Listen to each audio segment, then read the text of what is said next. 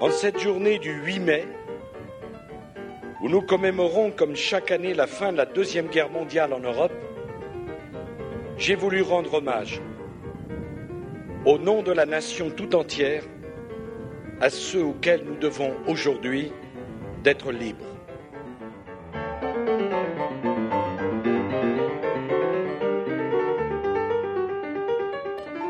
La période qui va du 8 au 10 mai est devenue un week-end prolongé de commémoration permanente. De la cérémonie inscrite au calendrier commémoratif de la République qui vise à célébrer la fin de la Seconde Guerre mondiale, à la manifestation consacrée au massacre de Sétif organisé à Paris par les indigènes de la République, en passant par la journée nationale de commémoration de l'abolition de l'esclavage dont la date a récemment été adoptée par le Parlement français, en ce début de printemps, les cérémonies mémorielles se déclinent sous toutes les formes. Alors afin de comprendre ce phénomène et d'analyser la vague mémorielle qui s'abat sur nos sociétés multiculturelles, nous avons choisi d'interroger Sophie Duluc. Cette historienne est professeure à l'université de Toulouse II. Elle a co-dirigé avec Jean-François Klein et Benjamin Stora, respectivement historiens de l'Indochine et du Maghreb, un abécédaire qui s'intitule Les mots de la colonisation. Publié par les presses universitaires du Mirail, la collection Les mots 2 se propose de définir les contours d'une série de mots propres à un thème ou une discipline. Les mots de la colonisation se présentent sous forme d'un inventaire linguistique réalisé par 40 chercheurs. Ce livre permet au lecteur d'apprécier toute la variété et la complexité des situations coloniales du 19e et 20e siècle. Je vous propose donc d'écouter tout de suite Sophie Duluc. Le 8 mai 1945, ce sont aussi les premières émeutes en Algérie qui réclament l'indépendance. Et le massacre de plusieurs milliers d'Algériens commença dans le Constantinois à Sétif. Nous sommes réunis ce 10 mai 2008 pour célébrer la journée de commémoration nationale des mémoires de la traite négrière, de l'esclavage et de leur abolition.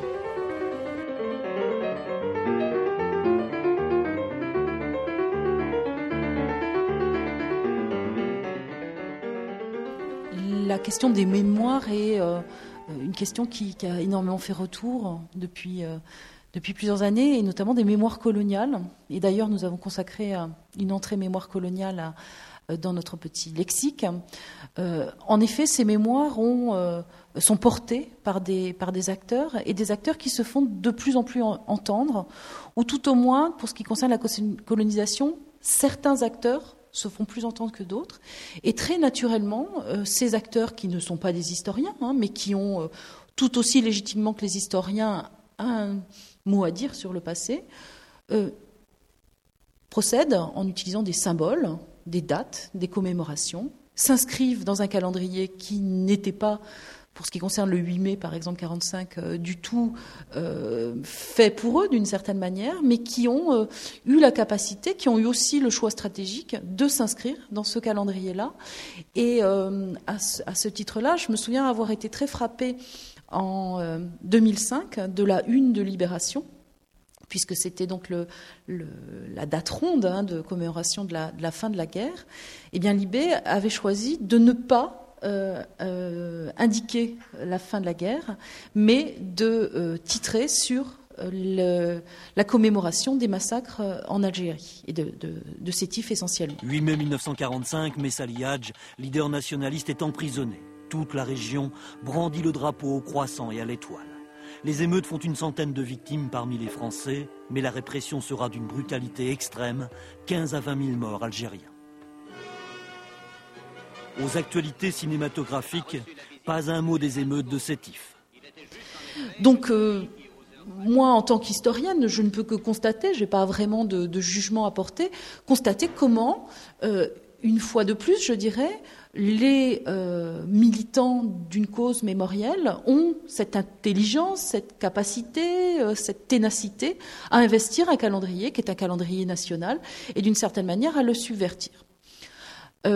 Par ailleurs, l'autre date de ce long week-end, c'est celle du 10 mai. Alors là, pour le coup, c'est un petit peu différent puisque c'est pas un calendrier existant qui a été euh, euh, revisité de l'intérieur. C'est au contraire l'aboutissement de tout un cheminement militant avec là aussi des observations intéressantes à faire pour le chercheur en sciences sociales sur la manière dont les acteurs ont supporté auprès des politiques notamment cette volonté de faire entrer dans le calendrier de la République hein, ce passé douloureux qui est le passé euh, de, l'esclavage. Et de le faire entrer également euh, d'une manière qui est une manière euh, différente de ce que la République aurait certainement fait si elle s'était laissée aller à sa pente naturelle, à savoir que, contrairement à ce qui est peut-être dit un peu rapidement, l'esclavage n'était pas totalement absent, les traites n'étaient pas absolument absentes de, des, programmes scolaires, par exemple. Mais c'est vrai que la figure qui avait été promue par la République, et jusqu'au Panthéon, c'est Victor Schulcher, 1848, euh, avril 48, Schulcher qui apparaît comme euh, le héros républicain typique, euh, celui qui est panthéonisable au bout du compte. La, fin de l'esclavage étant une fois de plus ce que la République a gentiment offert à ses enfants une fois que des républicains éclairés sont arrivés au pouvoir. Des journées comme celle-là méritent bien la photo. Des Noirs, descendants d'esclaves, sous les lambris de l'Élysée pour écouter le chef de l'État proclamer le 10 mai journée de commémoration de l'esclavage.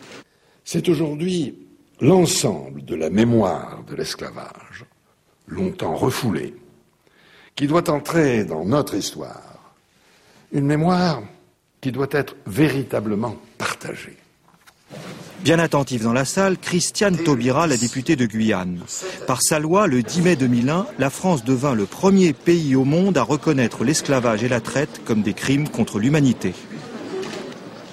L'enjeu, c'est que la France vraiment se réconcilie avec son histoire, qu'elle en tire tous les enseignements et que dans la conscience et dans la mémoire française, on inscrive ce qui est nécessaire pour comprendre la place de ceux qui aujourd'hui sont français mais viennent de l'ancien empire colonial français. Pour parler donc justement de ces questions qui touchent de près ou de loin à l'histoire et, la mémoire et, les distinctions euh, qu'il y a à faire entre les entre les, deux mots, je vous propose que l'on se serve de l'ouvrage que vous avez co-dirigé avec Jean-François Klein et Benjamin Stora et qui a pour titre euh, donc Les mots de la colonisation aux éditions Presse universitaire du Mirail. Alors pouvez-vous, dans un premier temps, nous présenter les objectifs et euh, le principe de cet abécédaire historique consacré à la, à la colonisation?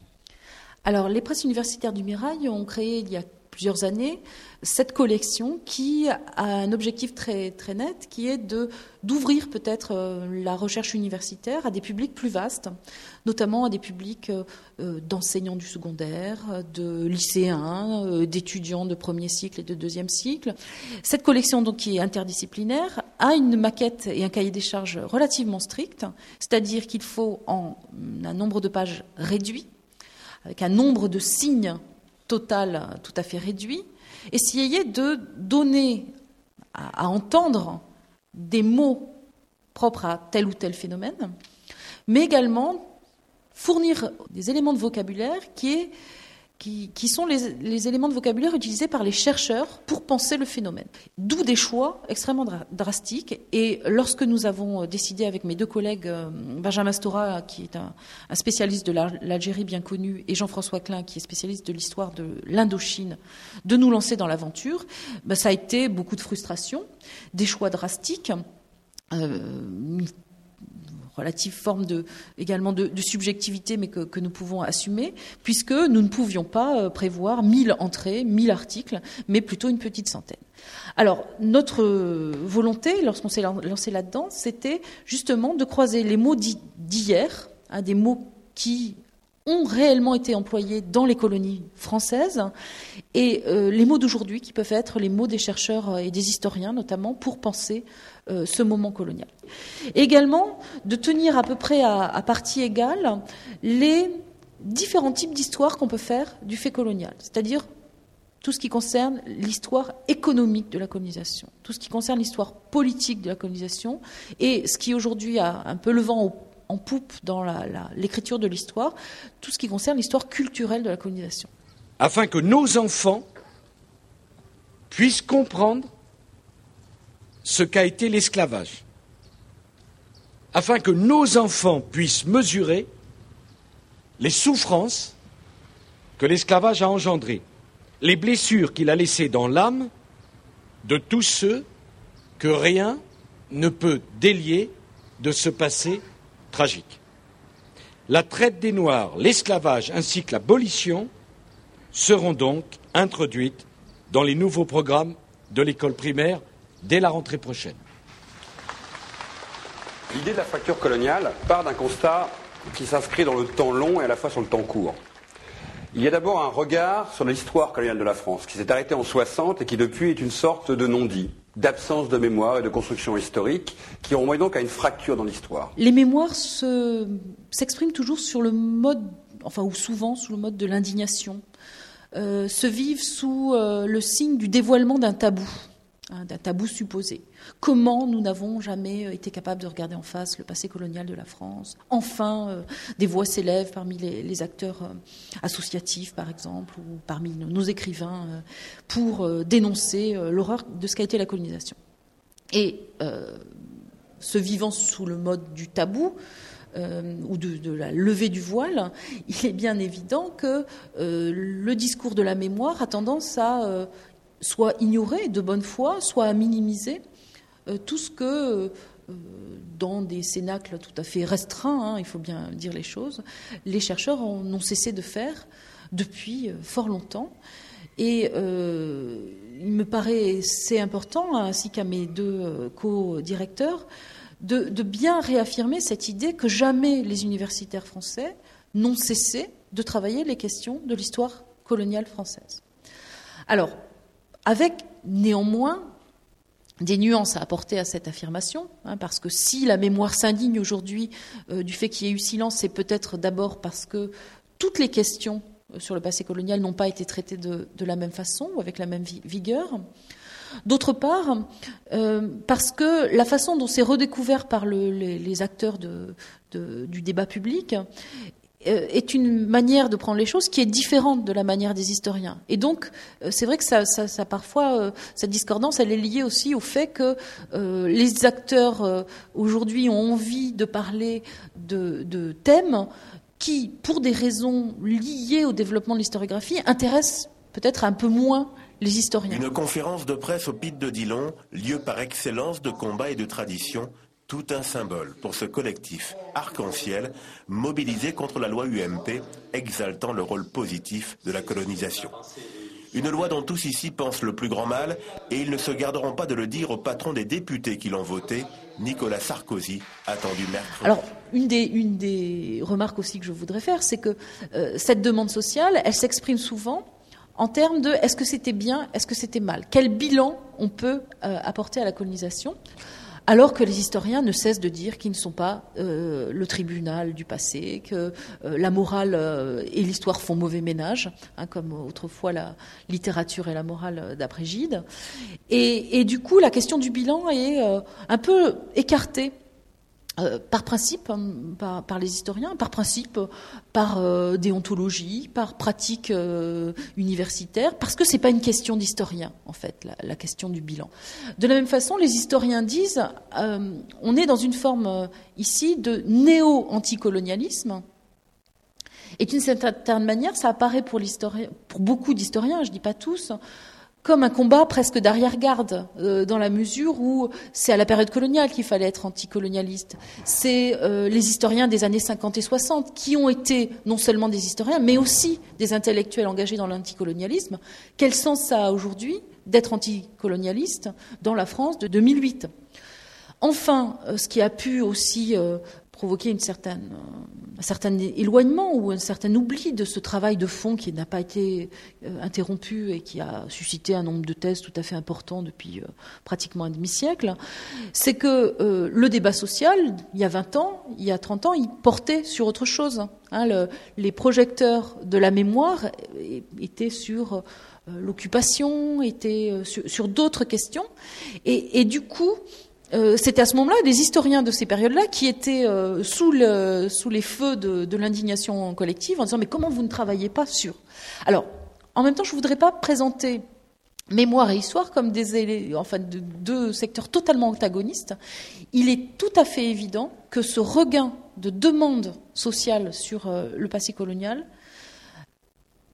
féconde la recherche historique. Je vais vous donner un exemple personnel. Moi, quand j'ai fait ma thèse il y a maintenant, euh, au début des années 90, euh, c'est vrai que je travaillais dans un calme absolument total, hein, euh, dans l'indifférence la plus générale, ce qui a son confort, il faut bien dire. Ce qui a aussi ses inconvénients, c'est que effectivement, les thèses des années 80-90, elles n'ont pas été beaucoup lues, bah, pas beaucoup été discutées, et certainement pas euh, euh, jugées très intéressantes.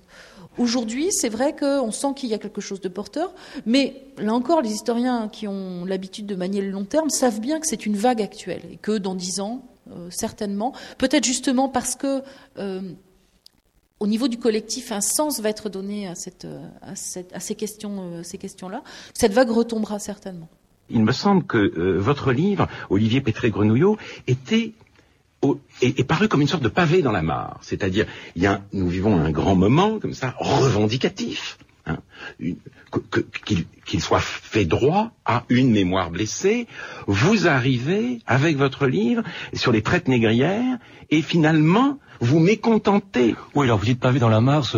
J'étais moi-même surpris d'ailleurs de, euh, l'accueil euh, parfois fait à ce livre parce que finalement, euh, pour moi, il n'y avait rien de, de nouveau. il y a énormément de choses dans ce livre. Il y a des chapitres sur notamment le mouvement abolitionniste, ce qui me semble très très important. Et on ne retient ou on ne met en, en exergue souvent que finalement le pluriel, les traites négrières. Alors c'est pas une nouveauté. Brodel avait écrit dans sa grammaire des civilisations que je cite en substance que la traite n'a pas été une invention diabolique de l'Occident. Et Paul Béroc était l'un des plus grands historiens économistes du XXe siècle, un grand défenseur du tiers-monde, a écrit que ce ne sont pas les Européens qui ont été les plus grands marchands d'esclaves. Donc ce sont des, choses euh, que l'on sait depuis longtemps. Mais peut-être que le grand public français ne savait pas, parce qu'il y a un décalage fondamental entre la recherche en matière de traite et esclavage qui a fait des progrès énormes au cours du dernier demi-siècle, et puis ce que les clichés qui restent encore euh, encore très très très important. Euh, vous l'avez rappelé tout à l'heure, la commémoration sur euh, l'abolition de l'esclavage vient d'une loi, c'est celle de, de, Madame Madame Taubira. On a vu euh, ces dernières années une inflation législative autour de ces questions-là. Est-ce qu'aujourd'hui l'historien n'est pas malgré tout contraint de faire avec cette pression de la société civile, mais aussi de l'État? Oui, effectivement, il y a des formes euh, d'attention de la société qui sont certainement plus, aiguës, un regard plus aiguisé, des attentes aussi, mais d'un autre côté, euh, je crois que l'historien ne doit pas renoncer euh, à réintroduire de la nuance, de la complexité, et éventuellement même à prendre la société à rebrousse-poil.